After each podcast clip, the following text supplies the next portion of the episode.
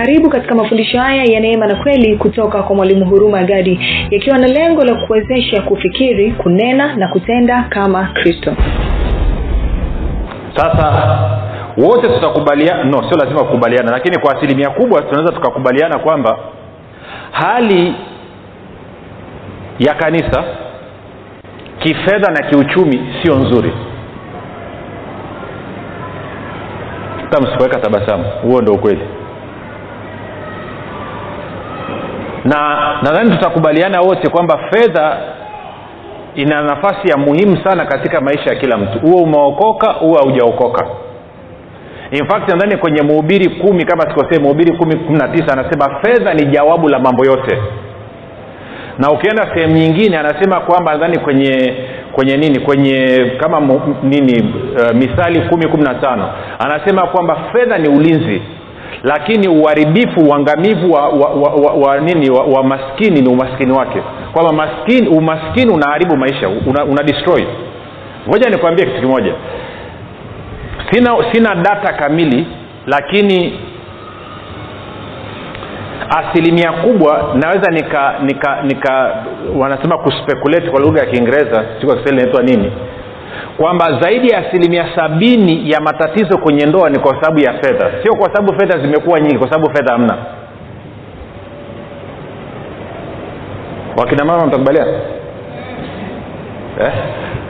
ugomvi kwenye nyumba ni nini? Fedha. Sasa kama fedha ina nafasi kubwa namna hiyo in fact fedha ina uwezo wa kusababisha familia ikakosa furaha watoto wakakosa furaha ndoa ikakosa furaha. Tafuta mwanaume ambaye hana hela uone kama njasiri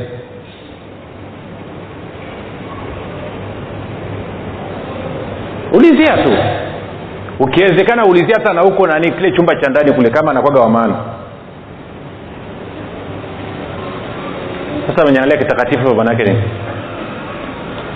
kwa sababu fedha ina nafasi kubwa katika maisha ya wakristo. Yes tumefanya mchezo mchezo tu na akitokea mtu akaanza kufundisha watu na kuwaelekeza namna ya kuenenda katika ufalme wa mungu ili kile ambacho mungu amekusudia kiweze kutimia watu wanaanza kumshambulia. Ah huyu anataka hela huyu anataka nini? Kwani huo unataka nini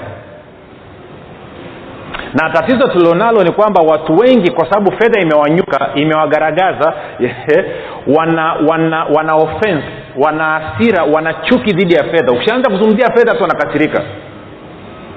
Kama ambavyo baadhi yenu nawaona. Kwa sababu gani? Fedha imekutesa mno kiasi kwamba ukisikia unaumia yani unakosa raha. Kwa sababu inakuletea machungu badala ya kuletea furaha.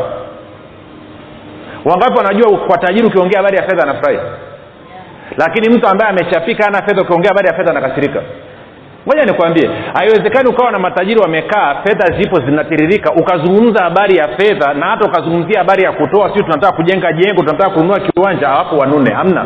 Wanaokasirikaga ni wale ambao wamechapika wanaolefti kwenye magrupu ukituzungumzia fedha ni nani? Ni wazee wa kuchapika wataalam wa kuchapika mchapiko ndo left left left left. Alafu wanasema jamaa anazungumzia hela sana. Wakati yeye mwenyewe zinamsumbua luka sita ishirini. Najua sijaanza vizuri sana. Lakini acha ikaa hivyo hivyo.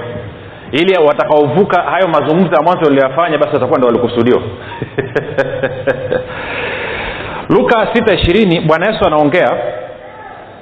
Anapiga mahubiri inaitwa sermons of the mountain ama mahubiri ya pale mlimani nitasoma kwenye kiswa, biblia ya tafsiri ya suv alafu baadaye nitaenda kwenye bibilia ya habari no, bibilia nini ya, ya neno tafsiri ya neno. Anasema akainua macho yake yaani yesu akawatazama wanafunzi wake akasema heri ninyi mlio maskini kwa sababu ufalme wa mungu ni wenu na unaweza ukaona hawa waliotafsiri jinsi ambavyo wako confused. Na kama unaishia kusoma tafsiri moja tu kwenye bibilia wakati mwingine utadanganywa sana kwa sababu watafsiri waliotafsiri wengi walikuwa ni wataalamu wa lugha na wengine walikuwa wamejaa mapokeo. Kwa sababu zamani na kwa kanisa kwa asilimia kubwa ilikuwa kuwa maskini ndio dili. Kwamba ukiwa maskini unaonekana kwamba ufalme wa mungu ni wakwako utaenda mbinguni. Matajiri utaenda jana na? Sitakaa ni sahau wakati nakuwa siasa za ujamaa na kujitegemea zilikuwa zinapiga vita matajiri wanaita mabepari mabeberu. Wangapi nakumbuka watu wazima wanakumbuka hapa na ilikuwa dalili mojawapo ya kwamba mtu ni bepari ama ni beberu ni kitambi na kwa bahati mbaya baba yangu alikuwa na kitambi alafu alikuwa na hela. Kwa huko mtaani nilikuwa nakosa amani. Naambiwa mtoto wa bepari mtoto wa beberu. Alafu bado ukienda kanisani pia unaambiwa kwamba matajiri wanaenda jehanam nadhani utataka hela? Hmm? Hela ambayo ukiwa nayo mtaani unanyanyaswa lakini pia hata ukitokea umeenda upande wa pili unaenda jehanam hmm? hata papa tuliye naye sasa hivi francis alisema anataka kanisa maskini kwa ajili ya watu maskini.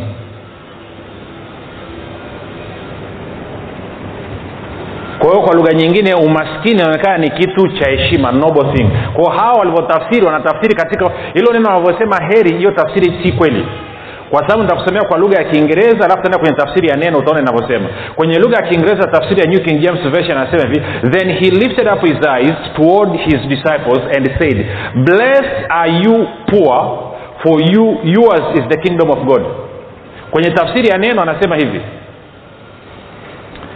akawatazama wanafunzi wake akasema mmebarikiwa ninyi mlio maskini kwa sababu ufalme wa mungu ni wenu okay kwa wale wasiojua tafsiri mojawapo ya baraka mithali kumi ishiri na mbili. Baraka ya bwana hufanya nini? Hutajirisha. Kwa hiyo kama wewe ni maskini ukiambia umebarikiwa maanake nini? Umetajirishwa. Kwa hiyo anachosema bwana yesu nini hapa?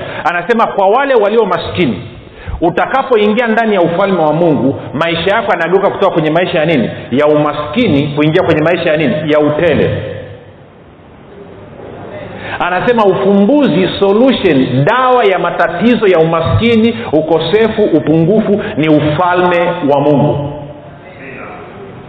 Hakuna solution nyingine yoyote. Sasa tuache ulokole tuangalie neno neno nasema nini? Okay.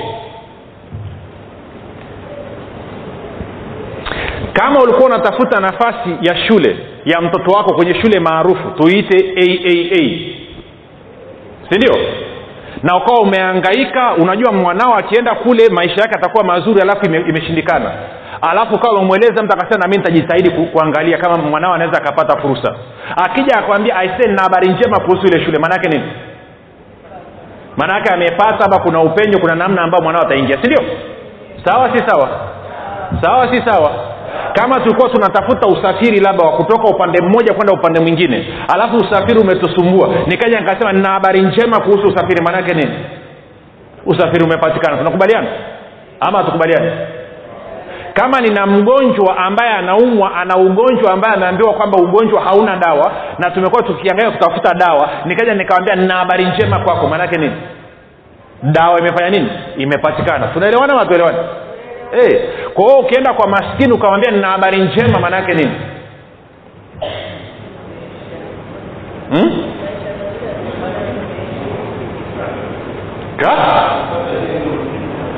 e, dawa ufumbuzi changamoto ya matatizo yako umaskini wako ukosefu wako upungufu wako umepatikana. Na hiyo dawa inaitwa ufalme wa mungu. Tunaelewana? Ama hatuelewani sasa zingatia alichokuwa anahubiri yesu. Ni tofauti na ambacho tunafundishana na kuhubiriana leo hii. Hakuwa akizunguka akiwaambia watu nina habari njema. Mungu anaweza kuwatoa katika umaskini. Mungu anaweza kuwatajirisha. Akusema hivyo? Hakuwa akipreach god is able to bless you to prosper you. Alikuwa akipreach god is willing.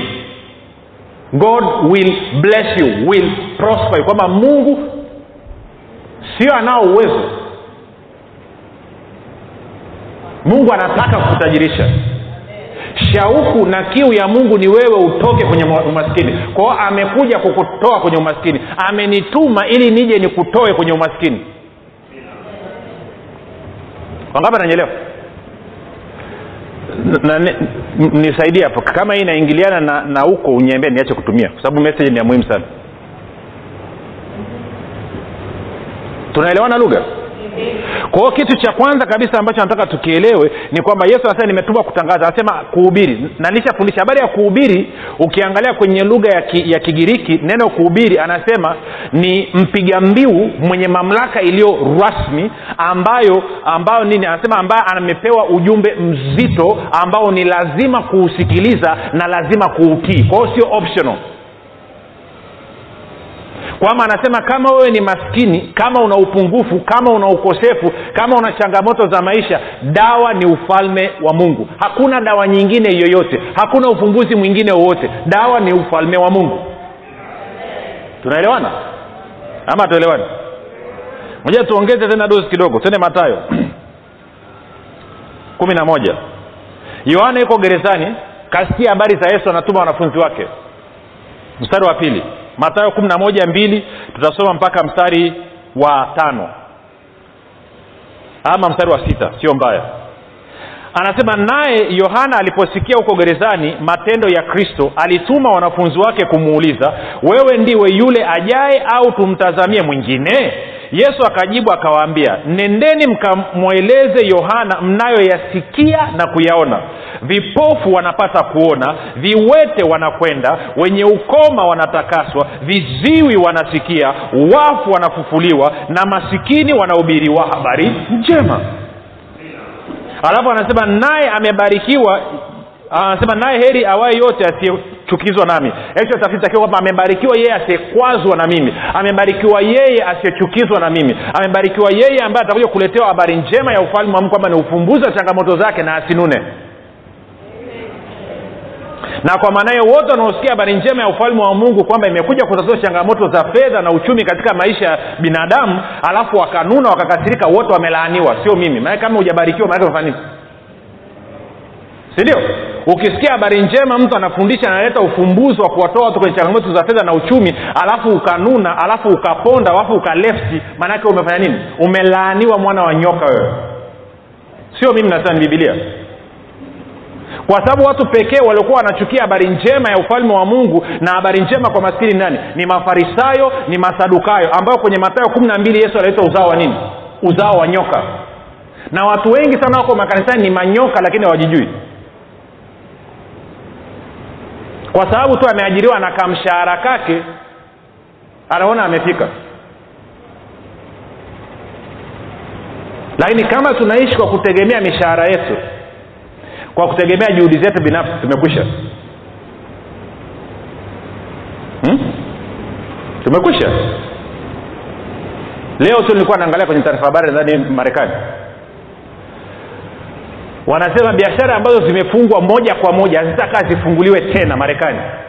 Biashara za watu weusi wa swanglish waswahili wa marekani weusi ni asilimia arobaini na moja ya biashara zote. Za wazungu asilimia kumi na saba. Unadhani kati ya hao waswahili na wazungu naye anahitaji kusikia habari njema zaidi?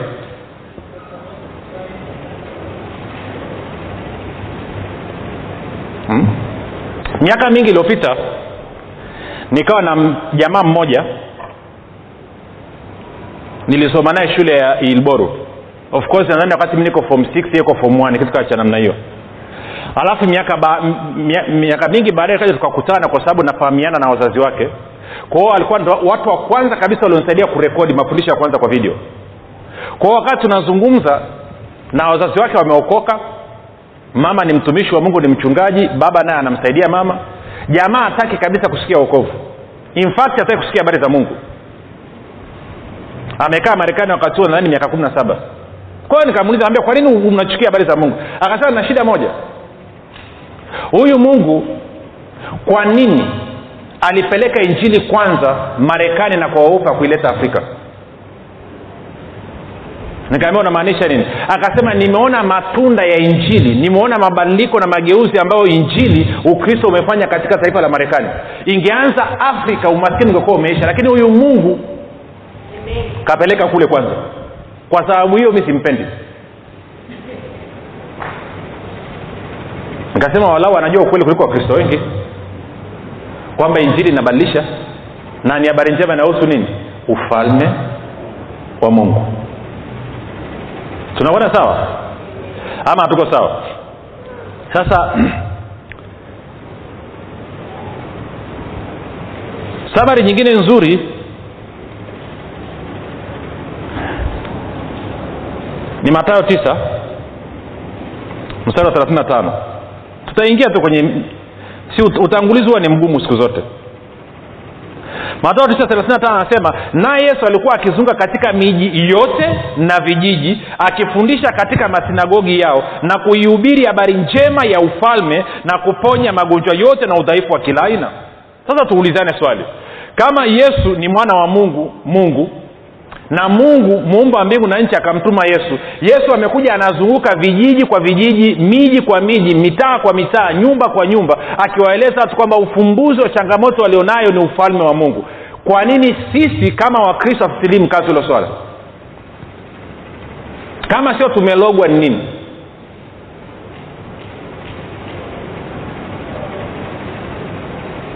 Hmm?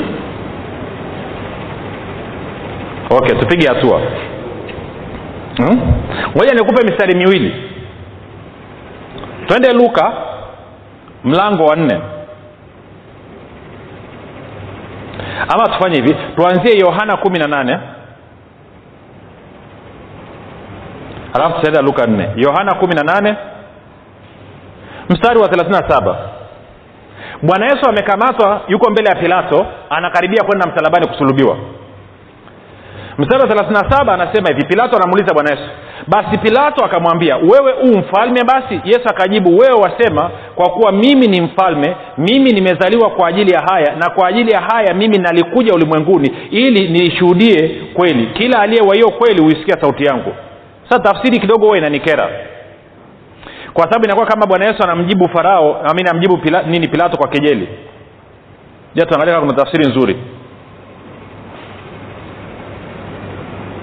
sasa kuna tafsiri moja inaitwa agano jipya tafsiri ya kusoma kwa urahisi. Na anajua tafsiri ya biblia. Tku naomba nikusomea jinsi inavyosema. Pilato akasema kwa hiyo wewe ni mfalme?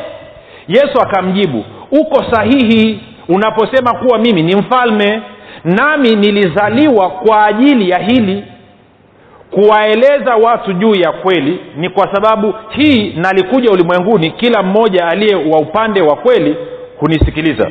Sasa nao wameanza vizuri hapo wakakata kona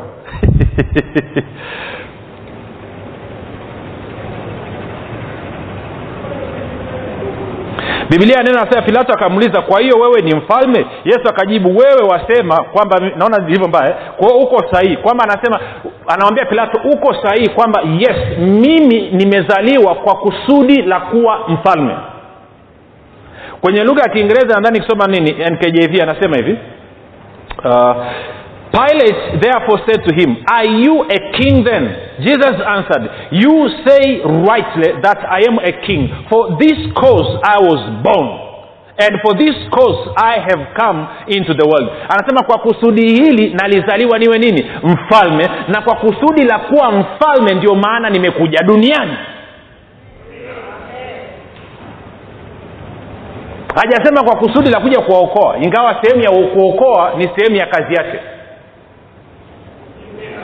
lakini kusudi lililomleta ni yeye kuwa mfalme. Na ukisoma hapa utaona inakubaliana kabisa. Kwa sababu unaposoma mwanzo mlango wa kwanza mstari wa ishiri na sita kwa mara ya kwanza mwanadamu anapozungumzwa anazungumza kwamba mungu anasema na tumfanye mtu kwa sura yetu na mfano wetu tuwape mamlaka ya kutawala. Kwa lugha nyingine tumfanye mwanadamu awe nini? Mfalme juu ya vitu vyote. Kwa yesu naye anasema nimekuja kwa ajili ya kuwa nini? Mfalme. Nimezaliwa niwe nini? Mfalme. Tunaelewana jamani ama tuelewani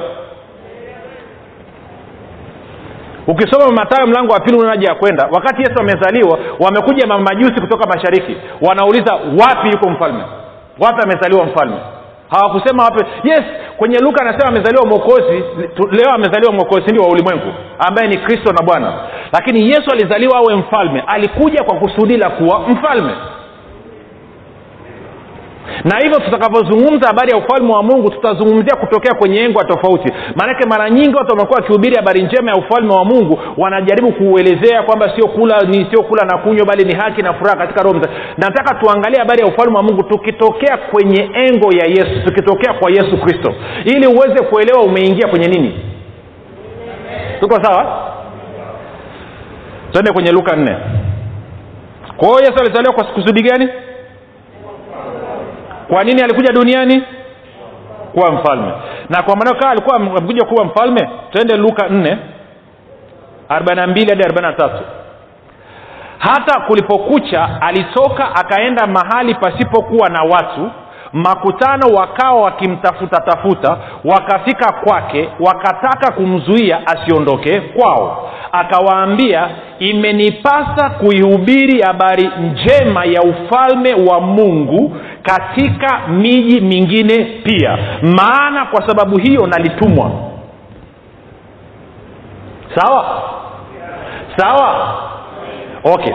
Kwa anasema kwa kusudi la kuwa mfalme ndio maana nimezaliwa na kwa kusudi la kuja kuwa mfalme ndio maana nimekuja duniani na aliyenituma amenituma nikatangaze habari njema za ufalme wa mungu habari ambazo ni lazima kuzisikiliza na ni lazima kuzitii. Una option na tumeona karibu mistari mitatu minne anazungumza. Anasema kwamba nimetumwa kuja kuwatangazia maskini habari njema. Maskini habari njema. Maskini habari njema. Kwa hiyo mungu anasema ninasema dawa ufumbuzi wa changamoto za fedha na uchumi ni nini? Ni ufalme wa mungu. Sawa si sawa? Tunaelewana mpaka hapo? Ama tuelewani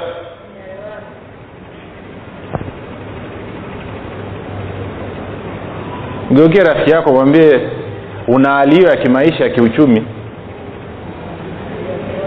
Kwa sababu uelewe ufalme wa mungu.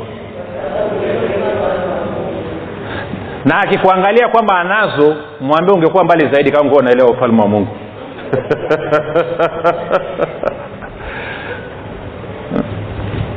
Tunaenda sawa?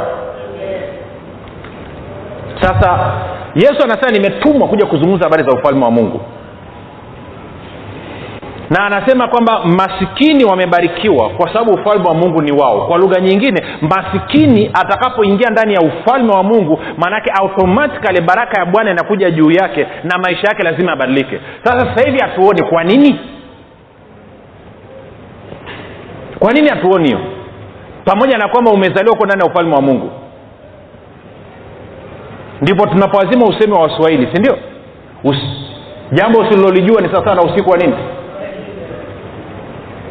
mwambie mwenzio toka gizani.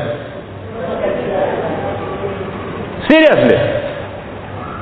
Ndio maana ukisoma waefeso nne unaja ya kwenda. Kumi na saba hadi kumi na nane anasema tusienende katika ubatili wa nia zetu wa fikira zetu kama watu wa mataifa kwa sababu wao akili zao zimetiwa giza na wametengwa na uzima wa mungu. Kwa giza ambayo anasema ujinga ignorance ndio ambayo imewatenga na uzima wa mungu. Kwa hiyo kinachotutenga sisi na ufalme wa mungu kinachotutenga sisi na baraka ya mungu isifanye kazi katika maisha yetu ni nini? Giza ambalo ni nini? Ndio maana mwalimu nyerere akasema tuna maadui watatu ambao ni nini? Ujinga umaskini na maradhi. Vitu ambavyo vyote vitatu vinakumbatiwa kwenye kanisa. No? oya ningekuwa nimetangaza kwamba njoni jamani mkanyage mafuta na kuna mafuta special ukikalia na makalio maisha yanabadilika. Watu wangejaa hapa usingeamini. Kwa sababu kila mtu anataka shortcut. Kwa watu wengi kuliko umwambie afikiri ni bora umwambie afe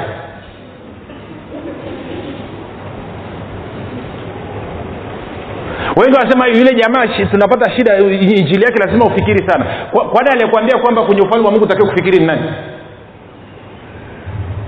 Mi nidhani si ni kondoo. Kondoo tunaofikiria.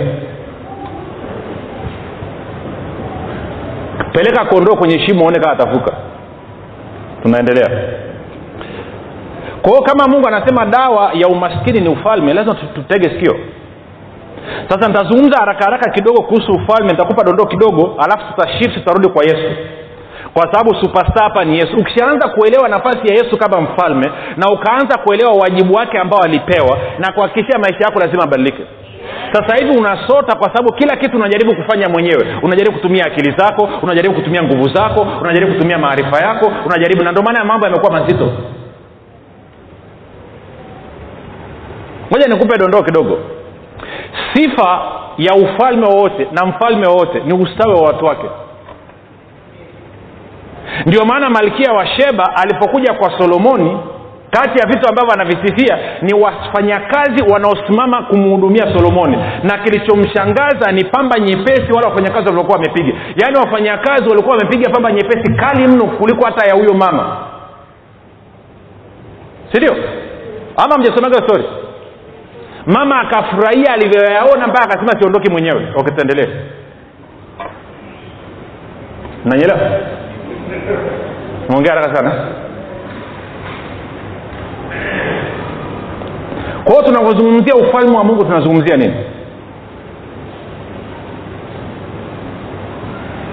Sasa kabla ya kuangalia kwamba ufalme wa mungu ni haki amani na furaha katika roho mtakatifu twende mahali kwanza zaburi ya mia moja na tatu.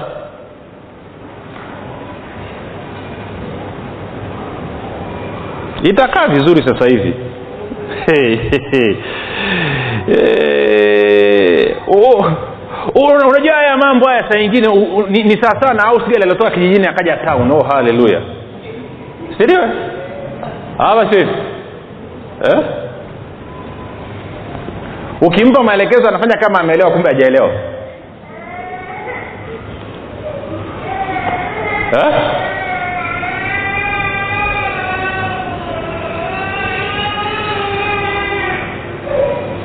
ni nani alikuwa ananieleza sikumbuke alinipigia hadisi mama akaacha maagizo kwa msichana wa kazi akaambia utapika hizo ndizi na nyama hizo na hizo samaki si na maharage si na kitu gani. Dada akasema sawa. Karudi wa kazini akakuta sufuria. Ndani ina nyama ina samaki ina ndizi ina maharage. Umesema nipike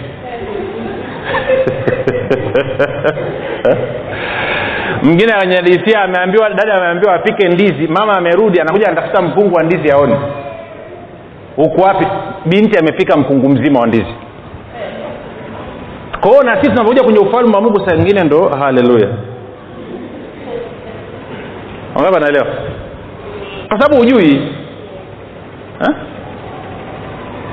Mwingine akaambia mama yake ametoka kijijini akaja hapo kibaa kumtembelea mwanaye alafu akaweka television watu wanapigana. Kaanza kuita njo muamue hawa.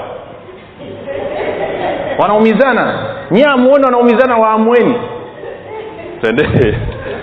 zaburi ya moja na tatu mstari wa kumi na tisa.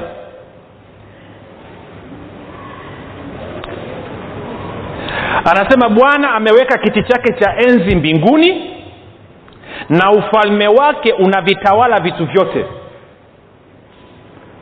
wangapi wanajua kwamba yesu ni bwana wa mabwana? Na mfalme wa wafalme. Kwa hiyo inamaana ufalme ambao yesu kristo anausimamia ni ufalme ambao unatawala vitu vingapi? Vitu vyote. Mbinguni duniani na wapi? Na kuzimu. Ndio maana wewe ukienda kuzimu sasa hivi wewe ni bosi. Wewe hapo. Mi sijui kwa nini watu wanaogopa. Wewe ukitumbukia kuzimu sasa hivi kuchu ibilisi anakaa chooni mpaka uondoke. Kila saa anaulizia ameondoka? Anaambia bado yupo. Anasema akiondoka mje mniambie. Ndio maana unahitaji huo unavuta bangi kidogo umechanganya na kinyesi uanze kushinda unapigana na ibilisi usiku kucha. Kwa sababu unapigana vita ambayo haipo. That is stupidity. Na nitakuonyesha kwenye maandiko. Ni kwa sababu watu hawaelewi yesu kristo anajua kufanya nini. Okay nikuulize wewe unayepigana usiku kucha? Nini kilibadilika unakumutana usiku kucha ukiamka asubuhi wewe umenyolewa nywele na watoto wamenyolewa nywele. Unaamka saa nane usiku unapiga unapiga unapiga unapiga ukilala asubuhi nywele za nyeti zimenyolewa. Alafu tukikwambia acha tukufundishe namna iliyo bora unakataa. Si mwalimu alishanileteaga mama mmoja miaka mingi iliyopita sijui kaa namkumbuka huyu mama sia kumtaja jina ni mama akichaga mama akichaga amekuja ameamini kwamba kuna jirani zake wanamtumia yeye kama kachuma ulete na kwamba sasa wamemchezea mno wamemloga. Kwa hiyo koo lake wameligeuza kuwa shimo la choo. Kwa hiyo anaangaika kutoa majini yeye atoke kwenye koo lake koo ambalo limefanya kuwa shimo la choo. Ukiwa na mama hivyo nani nakuaja uko ndani ya nyumba? Hivi ile bado nikajaribu kuongea naye mama anisikilizi anaamini kabisa kwamba koromelo lake ni shimo la choo. Ya, yaani unahitaji huo umefundishwa vibaya umekutana na, na, na, na malizia tu mwenzio. Alafu leo hii ukweli unategemea kwamba mtu ni mfanyabiashara mtu ana nafasi yake katika jamii edha ni, ni ofisa serikalini ama ni nani ni mtu maarufu ana hela zake na maisha. Alafu unategemea aokoke ili aje awe kuwa mjinga kama wewe kwamba mtu anaja kuambia ukiokoka ukishaokoka lazima ufilisiwe mali zako zote. Nani aokoke? Subiri wakati nakaribia kufa. Wiki moja kabla njoo.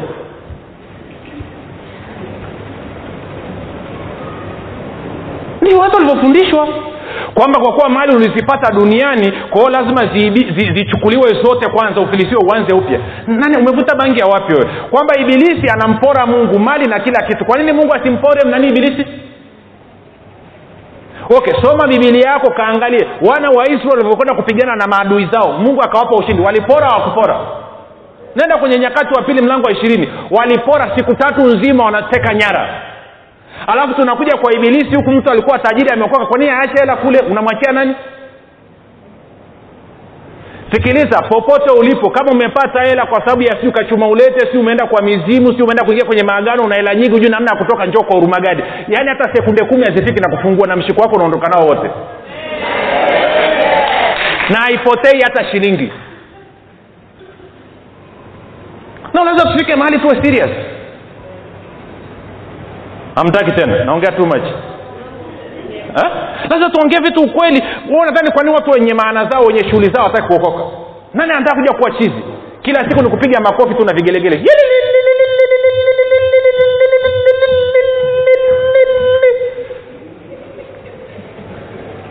Ukirudi nyumbani matatizo mpaka kwenye visigino. Watoto wako wanakuangalia wanasema kama ukovu wenyewe ndio huu. Watoto wengi hawapendi kuokoka wakiangalia wazazi vituko vitupu. Unaambia unajua ukiokoka utaenda mbinguni utaepuka jehanamu. Kuna jehanamu nyingine kubwa zaidi ya hii ambayo naishi sasa hivi hapa duniani.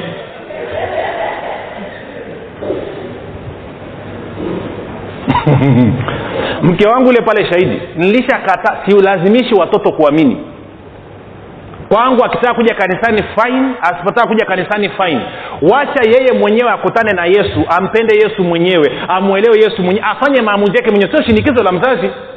Kuna watoto wangapi wamelazimisha na wengine wanaimba kwaya na wengine wako madhabauni lakini ukiwakuta mtani ni wabaya kuliko ibilisi. Ibili, wanafanya vitu ambavyo ibilisi mwenyewe anasema hata mimi nisingeweza kufanya. Wacha mtoto amue mwenyewe ajifunze aangalie atafute atafiti aseme yes nakuja huyo wa hivyo hata kaa aondoke. Tumefikaje huko? Zaburi ya moja na tatu. Mstari wa kumi na tisa. Kwanza bwana ameweka kiti chake cha enzi mbinguni na ufalme wake unavitawala vitu vingapi? Vitu vyote. Sema vitu vyote. Sema ufalme wa mungu unatawala vitu vyote. Inawezekana mjui maana yake. Kama bwana yesu anasema wamebarikiwa masikini kwa maana ufalme wa mungu ni wao. Maanaake nini? Kwamba mungu anakupa ufalme wa mungu ili ufalme wa mungu ukuhudumie katika mahitaji yako yote. Ufalme ambao una mamlaka juu ya vitu vyote. Hakuna kitu ambacho utakuwa unahitaji alafu ufalme wa mungu ushindwe kukuletea. Hakuna. Moja nikusaidie. Listen. Marekani kwa nini inaogopwa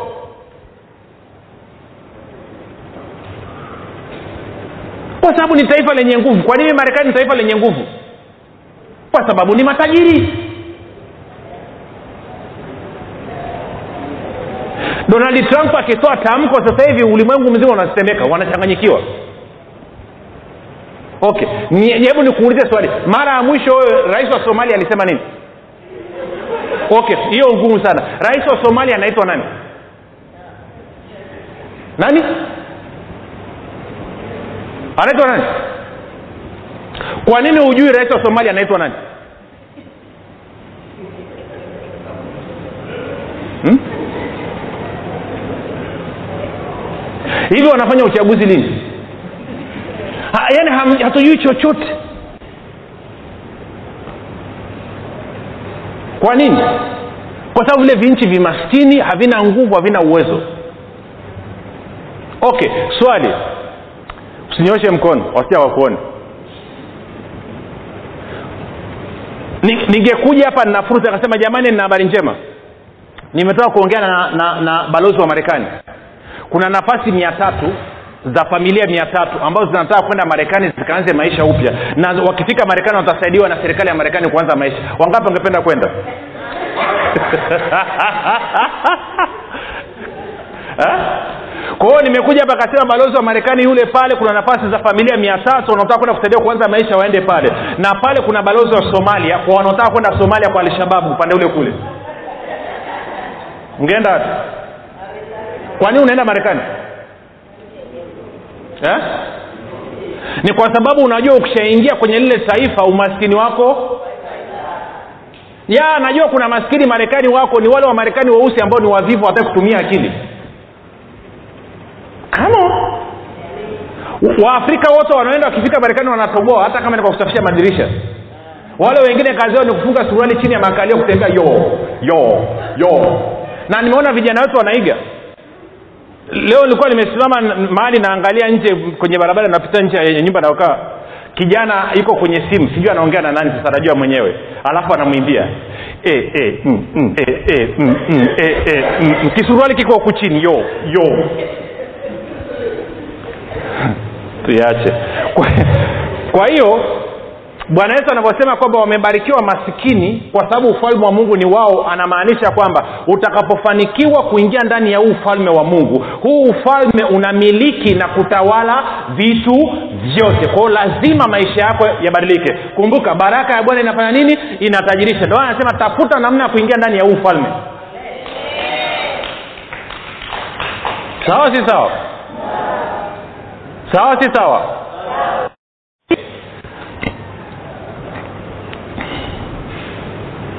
Kwa huna unaolitaka ufalme wa mungu ukashindwa kuleta ni serikali kama serikali nyingine. Angalia mstari mpaka wa ishiri moja. Anasema bwana ameweka kiti chake cha enzi mbinguni na ufalme wake unavitawala vitu vyote. Mhimidini bwana enyi malaika zake ninyi mlio hodari mtendao neno lake mkisikiliza sauti ya neno lake. Mhimidini bwana enyi majeshi yake yote ninyi watumishi wake mfanyao mapenzi yake. Mwimidini bwana enyi, ma, ma, nini enyi matendo yake yote mahali pote pa milki yake. E nafsi yangu mwimidi bwana anamaanisha kwamba katika ufalme wa mungu kwanza watumishi wa umma ni wakina nani? Watumishi wa umma ni, ni, ni nani? Malaika. Mstari wa ishirini anasema kwamba unao malaika ambao kazi yao ni kufanyia kazi neno la mungu au mapenzi ya mungu.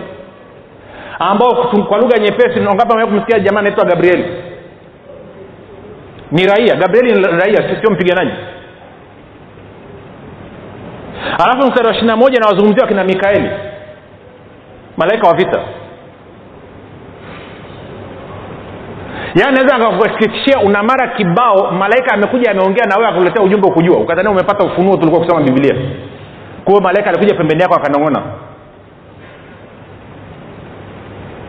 Hawa jamaa wanafanya mambo ya ajabu mno. Kuna vitu vingine wanafanya akili inaweza ikasimama. Mfano naokumbuka kuliko wote. Miaka hiyo ndo naanzaanza huduma elfu mbili na ngapi? Elfu mbili na kumi mwishoni nadhani nikaenda kwenye familia moja mbezi bichi nimeelekezwa hapo nikaenda hapo. Nienda niko na, na bwana moja anaitwa jose niko na dada moja anaitwa viki wale wanamjua viki tukaingia kwenye yule mzee alikuwa amepoza. Tukaingia pale kwenda kumhudumia tukiwa tumekaa sebleni mke wake akapigiwa simu. Nini watoto wake? Watoto walikuwa wana gari wanaenda mbea wamefika iringa katikati porini hapo gari imeharibika. Tangu saa sita mchana wanaangaika na ile gari. Sa hiyo wamepiga simu saa kumi na pointi mama akasema hamna shida na watumishi wa bwana yesu wako hapa nitawaambia waombee wawapa najua ibariki sasa. Wewe gari imeharibika tangu mchana. Wameangaika kutengeneza imegoma. Alafu unaambia uombe unaombaji alafu akanigeukia mkuu wa msafara. Nikasema hamna shida ngoja tuombe. Ya kung'ata meno. Wala tasikuwa sikuwa na imani. Nikasema baba asante. Kitu cha namna hii. Baba asante kwa kuwa unawapenda asante kwa ajili ya malaika ambao wanakwenda sasa hivi na kutengeneza lile gari ili waweze kuendelea na safari. Katika jina la yesu kristo amen. Nilivyosema ame nikakaa. Kwao tukakaa. Akasema mwambie apige simu gari tayari. We ungepiga? Yaani umemaliza kuomba umesema amen umekaa. Gari ambayo tangu saa sita mchana imeharibika haifanyi kazi mpaka saa kumi imepigwa simu. Umemaliza kuomba tu umekaa anasema waambie yaani gari imetengamaa ungepiga mi sikupiga nikafanya sikusikia. Nikakauka hapo nikaenda kupiga kadi roho alivyokuwa akiongea na mimi nikawa nasikia sauti kuongea na yule mama. Baadaye bwana yesu akambana viki viki akaja akanifata akasema bwana yesu anasema ambie mama apige simu gari imepona wangapi bisha tena nikamwambia mama hebu piga simu kwanza kwa binti zako uangalie. Akapiga simu. Mama asante tunashukuru gari imepona tunaendelea na safari. Hmm?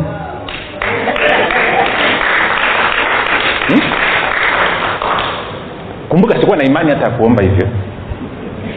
Lakini hawa jamaa wapo ndo kazi yao wanafanya hivyo. Kwa sababu kazi yao ni kutenda mapenzi ya mungu nakumbuka stori nyingine nadhani roland, roland back nani alikuwa mchungaji wa of god marekani. Huyu jamaa alikuwa anapiga stori na malaika kama vile tunaonana hivi. Siku moja anasema kwamba amelala alafu nyumba yake ya ghorofa akiwa chumbani akaanza kuona mwanga wa bluu unapita chini ya mlango. Kwa al, mapema kabisa alfajiri. Kwa labda kuna taa nimeziacha zinawaka. Kwa hiyo ikabidi amke ashuke kwenye ngazi kwenda chini sebleni kuangalia. Alivyofika chini akamkuta malaika gabrieli na mikael wanapiga stori akawauliza kuna nini? Akasema kuna mashambulizi yalikuwa amepangwa na adui dhidi yako kwao tumekuja. Akasema sasa tunatafuta nini nyumbani kwangu? Sende mkashughulikie. Wakawambia tumeshashughulikia tumemaliza. Unaona wale kule nje? Jamaa sasa nilivyoangalia nje nikaona malaika vipande vya malaika yaani wakubwa hujawahi kuona. Wana mapanga makubwa hujawahi kuona. Wanapiga sori wanacheka wameshamaliza kazi yani muda mrefu. Ndio ufalme ambao umeitiwa wewe huo nadhani ukitembea unatembea mwenyewe? Sasa tutayazungumza hayo baadaye. Kwa nikueleze tu kwa kifupi mfalme ni yesu kristo alafu unaye roho mtakatifu ndo kama waziri mkuu alafu unao watumishi wa umma ambao ni raia wakina wakina nani wakina gabrieli siu na wakina urieli na wakina nane alafu unao vikosi vya ulinzi na usalama ambao ni wakina mikaeli. Alafu unao mawaziri ambao ni mnaitwa ministers. Ninyi ndo mawaziri wenyewe. Kwao ninyi mnatengeneza cabinet mnatengeneza serikali ya mungu. Sindio ama je ndio kuta mwingine mzuri kwenye uponyaji zaidi mwingine mzuri kwenye akikuombea kuhusu hela habari ya mshiko lazima utoboe. Yani, yani ana upako. Si ni waziri wa mshiko. Na huyu mwingine ni waziri wa afya. Na huyu mwingine muulize jirani yako waziri wa nini. Najua atakwambia amna kitu. Okay kwa hiyo nachosisitiza nini? Ufalme wa mungu ni serikali kama serikali nyingine yoyote. Kwa hiyo usiiangalie kama vile sio ni kitu gani ni hewa. No ni ufalme wa mungu ambao una mamlaka ambao unatawala ambao una ushawishi. Sio katika ulimwengu wa roho mbinguni tu lakini hata katika ulimwengu wa damu na nyama. Una ushawishi mahali pote mpaka na kuzimu sianza kuweka hilo kwenye kichwa chako. Kwa lugha nyingine mmebarikiwa ninyi mlio maskini. Kwa sababu gani? Kwa sababu mungu ameagiza serikali yake ije iwahudumie na kuwatoa katika umaskini. Na kwa maana hiyo sifa na ustawi wa taifa lolote ni nini? Ni utajiri wa watu wake. Sawa si sawa? Sawa si sawa sasa nikautangulizi kadogo shida ni kwamba somo ni pana kitu tutafika. Tunafahamu kwenye warumi kumi na nne kumi na saba anasema ufalme wa mungu sio kula na kunywa. Ni haki amani na furaha katika roho mtakatifu. Sawa? Ukiangalia neno haki kwa lugha ya kiibrania ni neno sadiki. Wangapi wajua neno sadiki? Ila sadiki sadiki sadiki sadiki kama jina sadiki. Ni sadiki t s a q. I sadiki maana yake nini? Mbali ya kwamba kusema kwamba kuwa haki kwa lugha nyepesi ni kuwa kama vile mungu anataka uwe ama haki ni kile ambacho mungu anasema ni sahihi. Kwa lugha nyingine kwa kuwa tunazungumzia habari ya ufalme maanake ni kwamba neno la mfalme ndo linaloamua nini ni haki na nini sio haki. Lakini ukiangalia tafsiri yake nyingine anasema kwamba ni prosperity of the people ustawi wa watu sawa. Ukija kwenye neno amani ni neno la kiibrania shalom. Sindio shalom maanaake ni nothing missing nothing broken. Kwamba hakuna kilichopungua wala hakuna kilichoharibika. Ni maisha ambayo ni poa. Maanake yamejaa ustawi yamejaa afya yamejaa ukamilifu yamejaa amani yamejaa wema yana kila kitu lakini zaidi ya yote anasema pia ni furaha katika ufalme wa mungu. Ni ufalme ambao umejaa furaha. Kwa hiyo kwa lugha nyingine kama sina furaha kama sina amani kama sina ustawi unatakiwa ushtuke. Kwa sababu wewe una haki kama raia wa serikali ya mbinguni.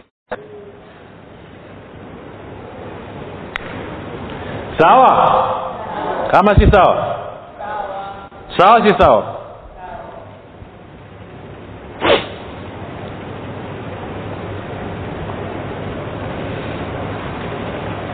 tunaenda vizuri eh? ama tuko vizuri? Sawa naswanga kwa huo ndo unatawala vitu vingapi? Vyote. Sehemu ambayo ukiingia ndani mwake ustawi ni lazima.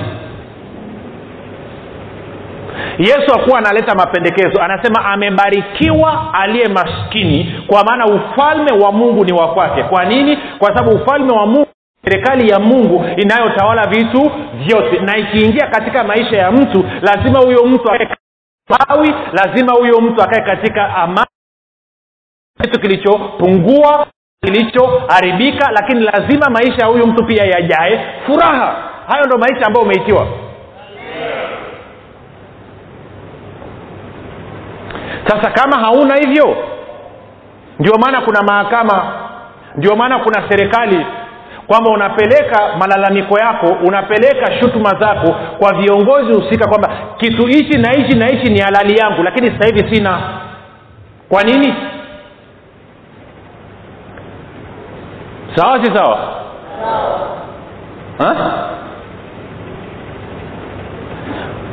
Hata tukaangalia mstari mmoja. Zaburi ya nimalizia na hiyo point afu taingia kwenye pati t zaburi ya saba.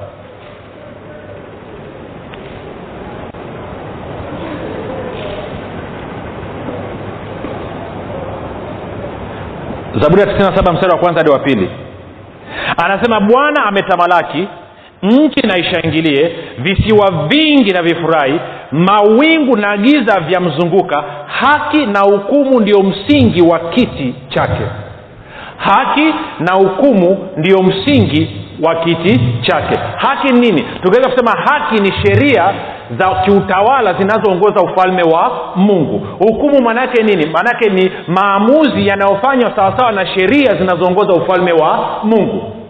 Kwa mfano sheria ya roho wa uzima ulio katika kristo yesu imeniweka huru mbali na sheria ya dhambi na mauti. Kwao kama wewe unashambuliwa una na ugonjwa maradhi umaskini una haki sindio ya kwenda mbele za mungu ukamweleza kwamba kuna ugonjwa na umaskini umekuja katika maisha yangu. Anaangalia sheria inasemaje? Sheria inasema kwa kuwa wewe ni mali ya yesu kristo. Uko huru. Hauruhusiwi kuguswa na sheria ya dhambi na mauti. Kwa hiyo umaskini magonjwa marufuku. Kwa hiyo nini? Malaika wanaagizwa wanaingia kazini kuleta nini? Uponyaji.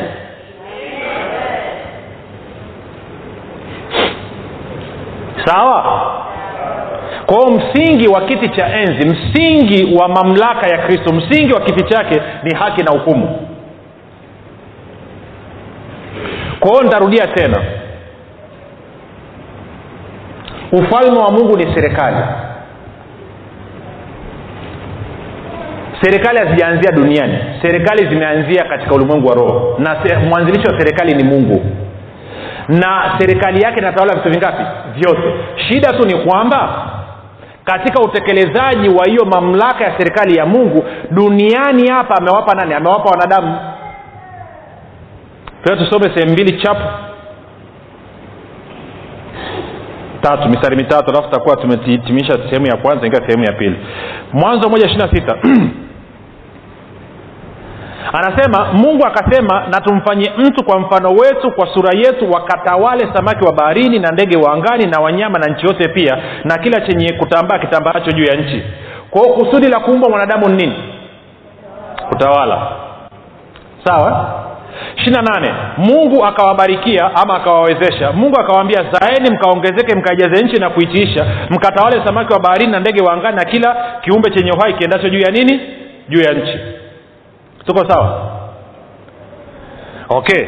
Kwa lugha nyingine zaburi ya mia moja na kumi na tano mstari wa kumi na tano hadi wa kumi na sita. Kwa lugha nyingine mungu alikusudia nini?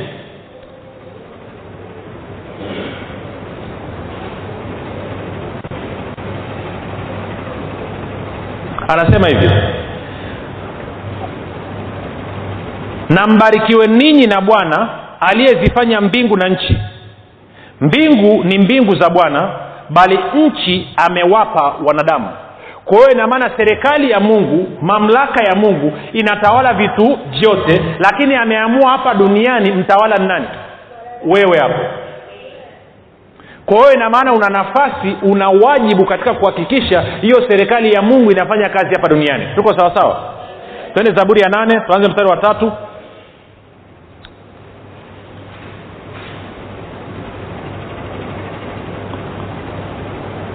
mpaka mstari ule wa wa nane.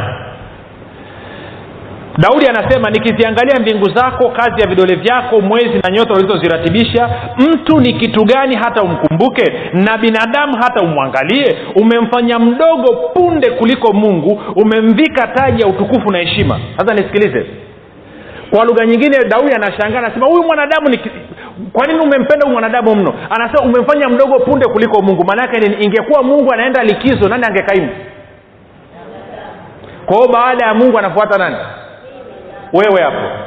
Kwa malaika wako chini ya nani? Wewe hapo. Makerubi na maserafi wako chini ya nani? Wewe hapo. Mashetani na maibilisi na mapepo na majini na vinyamkera wako chini ya nani? Eh? Frimaso ni mpinga kristo na mnaita na sita sita na saba na nane nane nane na tisa tisa wako chini ya nani? Ha?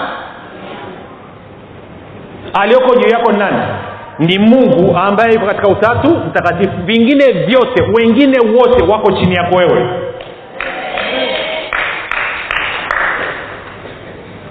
Siko nanyelea nachokizungumza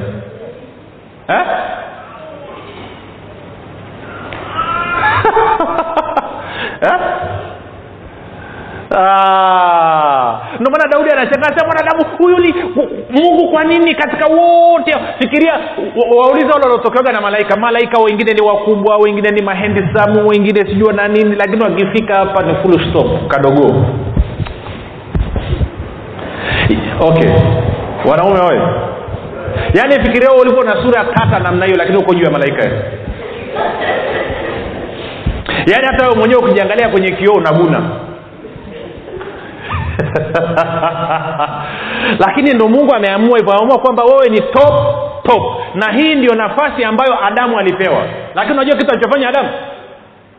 Akaamua kupuuza hii nafasi. Badala ya kuithamini si anasema amemvika taji ya heshima na utukufu. Shida ni kwamba hatutaki kujitambua yaani sijui ni jana sijui leo nilikuwa namkumbusha nani mke wangu kwamba kuna wakati mmoja alikuwa ame, amechukua mkopo benki ya akiba alafu ameenda kwenye system za kompyuta sijui kadi haionekani ule mkopo niliomba mkopo umefutwa kwa hiyo hamna kinachojulikana. Kwa kadi inabidi akaitafute makao makuu lakini maake mwenyewe anajua kwamba alikuwa anadaiwa zaidi ya milioni mbili na hajailipa lakini kwenye system hata jina lake alipo oh, haleluya. Come on kwao anaipataje? Nikaanza kumfundisha nikaambia sikiliza wewe umevikwa taji ya heshima na utukufu kama ambavyo kristo amevikwa taji ya heshima na utukufu. Kesho unapokwenda kwenye hiyo benki ingia ukitambua kwamba umevikwa taji ya heshima na utukufu. Namna ambavyo angepokelewa yesu kama angeingia kwenye ile benki ndivyo ambavyo utapokelewa. Sasa siku hizi afadhali afadhali enzi hizo tumechoka kwelikweli anachunusi kila kila engo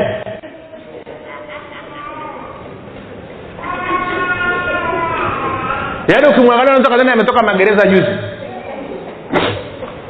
Kwa kaenda msicheke serious. Hata lipstick alikuwa ana. Hamna lipstick hamna wanja hamna chochote. Jinsi ulikuwa tumechoka. Utanunua lipstick ama chakula? Nikuulize wewe utanunua nini? Msosi kwa hiyo lakini kwa sababu ya kujitambua kuwa conscious kwamba yeye amevikwa taji ya heshima na utukufu kwamba heshima ile ile anayopewa yesu ndio heshima hiyo hiyo alionayo yeye alivyoingia pale mkuu wa hicho kitengo akampokea akasema mama tukusaidie nini? Akasema nimepata kadi yangu ya gari. Umemaliza kulipa mkopo siku nyingi. Jaza fomu. Akajaza. Wakaambia tumekaribia krismas sijui disemba tunaomba tukutafute baada ya, ya krismas akasema hamna shida. Akaondoka. Baada ya krismas nani tarehe ishiri na saba wakapiga sema mama nisamee sijui tunalipa sijui hela sijui kitu gani za watu mishahara nini naomba nikutafute kesho. No problem. Kesho yake akapiga simu kwenye raundi saa tano mama njo uchukue kadi yako.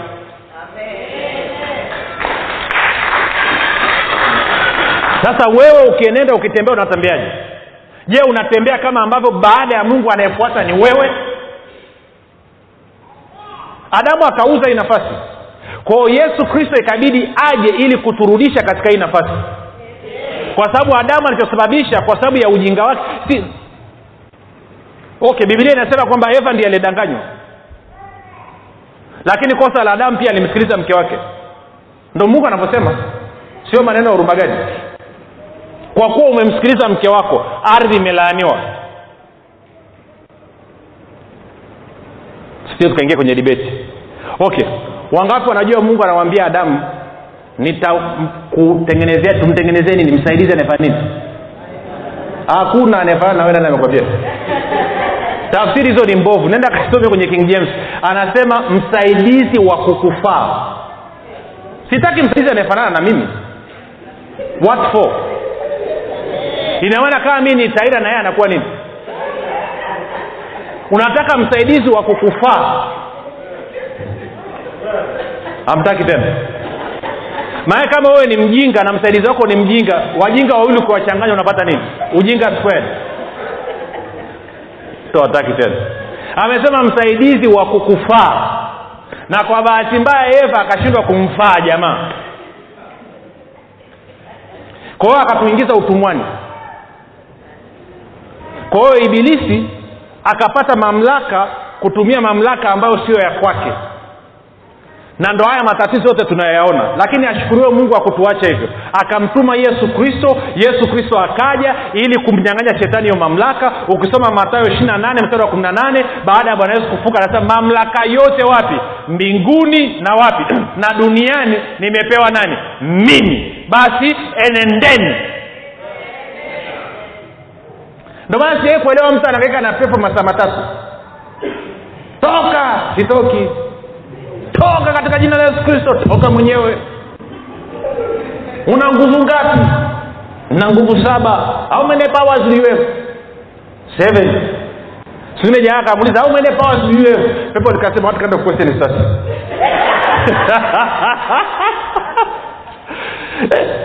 Ujaambia upige stori na mapepo. Fukuza umwambia cast them out. Out out kwa sababu una mamlaka wapi? Mbinguni na wapi? Na duniani na wapi? Na kuzimu. Sema i know who i am. I am the king of the universe. E, ni mfalme ulimwesema mimi ni malikia hakutaka choo cha malikia kwenye bibilia wewe ni mfalme kwa sababu umeungana na kristo. Kristo ni mfalme na wewe umekuwa nini? Kama vile ambavyo wanaume wote ni mademu wa yesu. Relax tunaelewana mpaka hapo? Kwa hiyo ilikuwa ni utangulizi mfupi kuhusiana na habari ya ufalme wa mungu. Kwao mungu anasema ufumbuzi wa changamoto ufumbuzi wa umaskini ukosefu na upungufu nini? Ni ufalme wa mungu.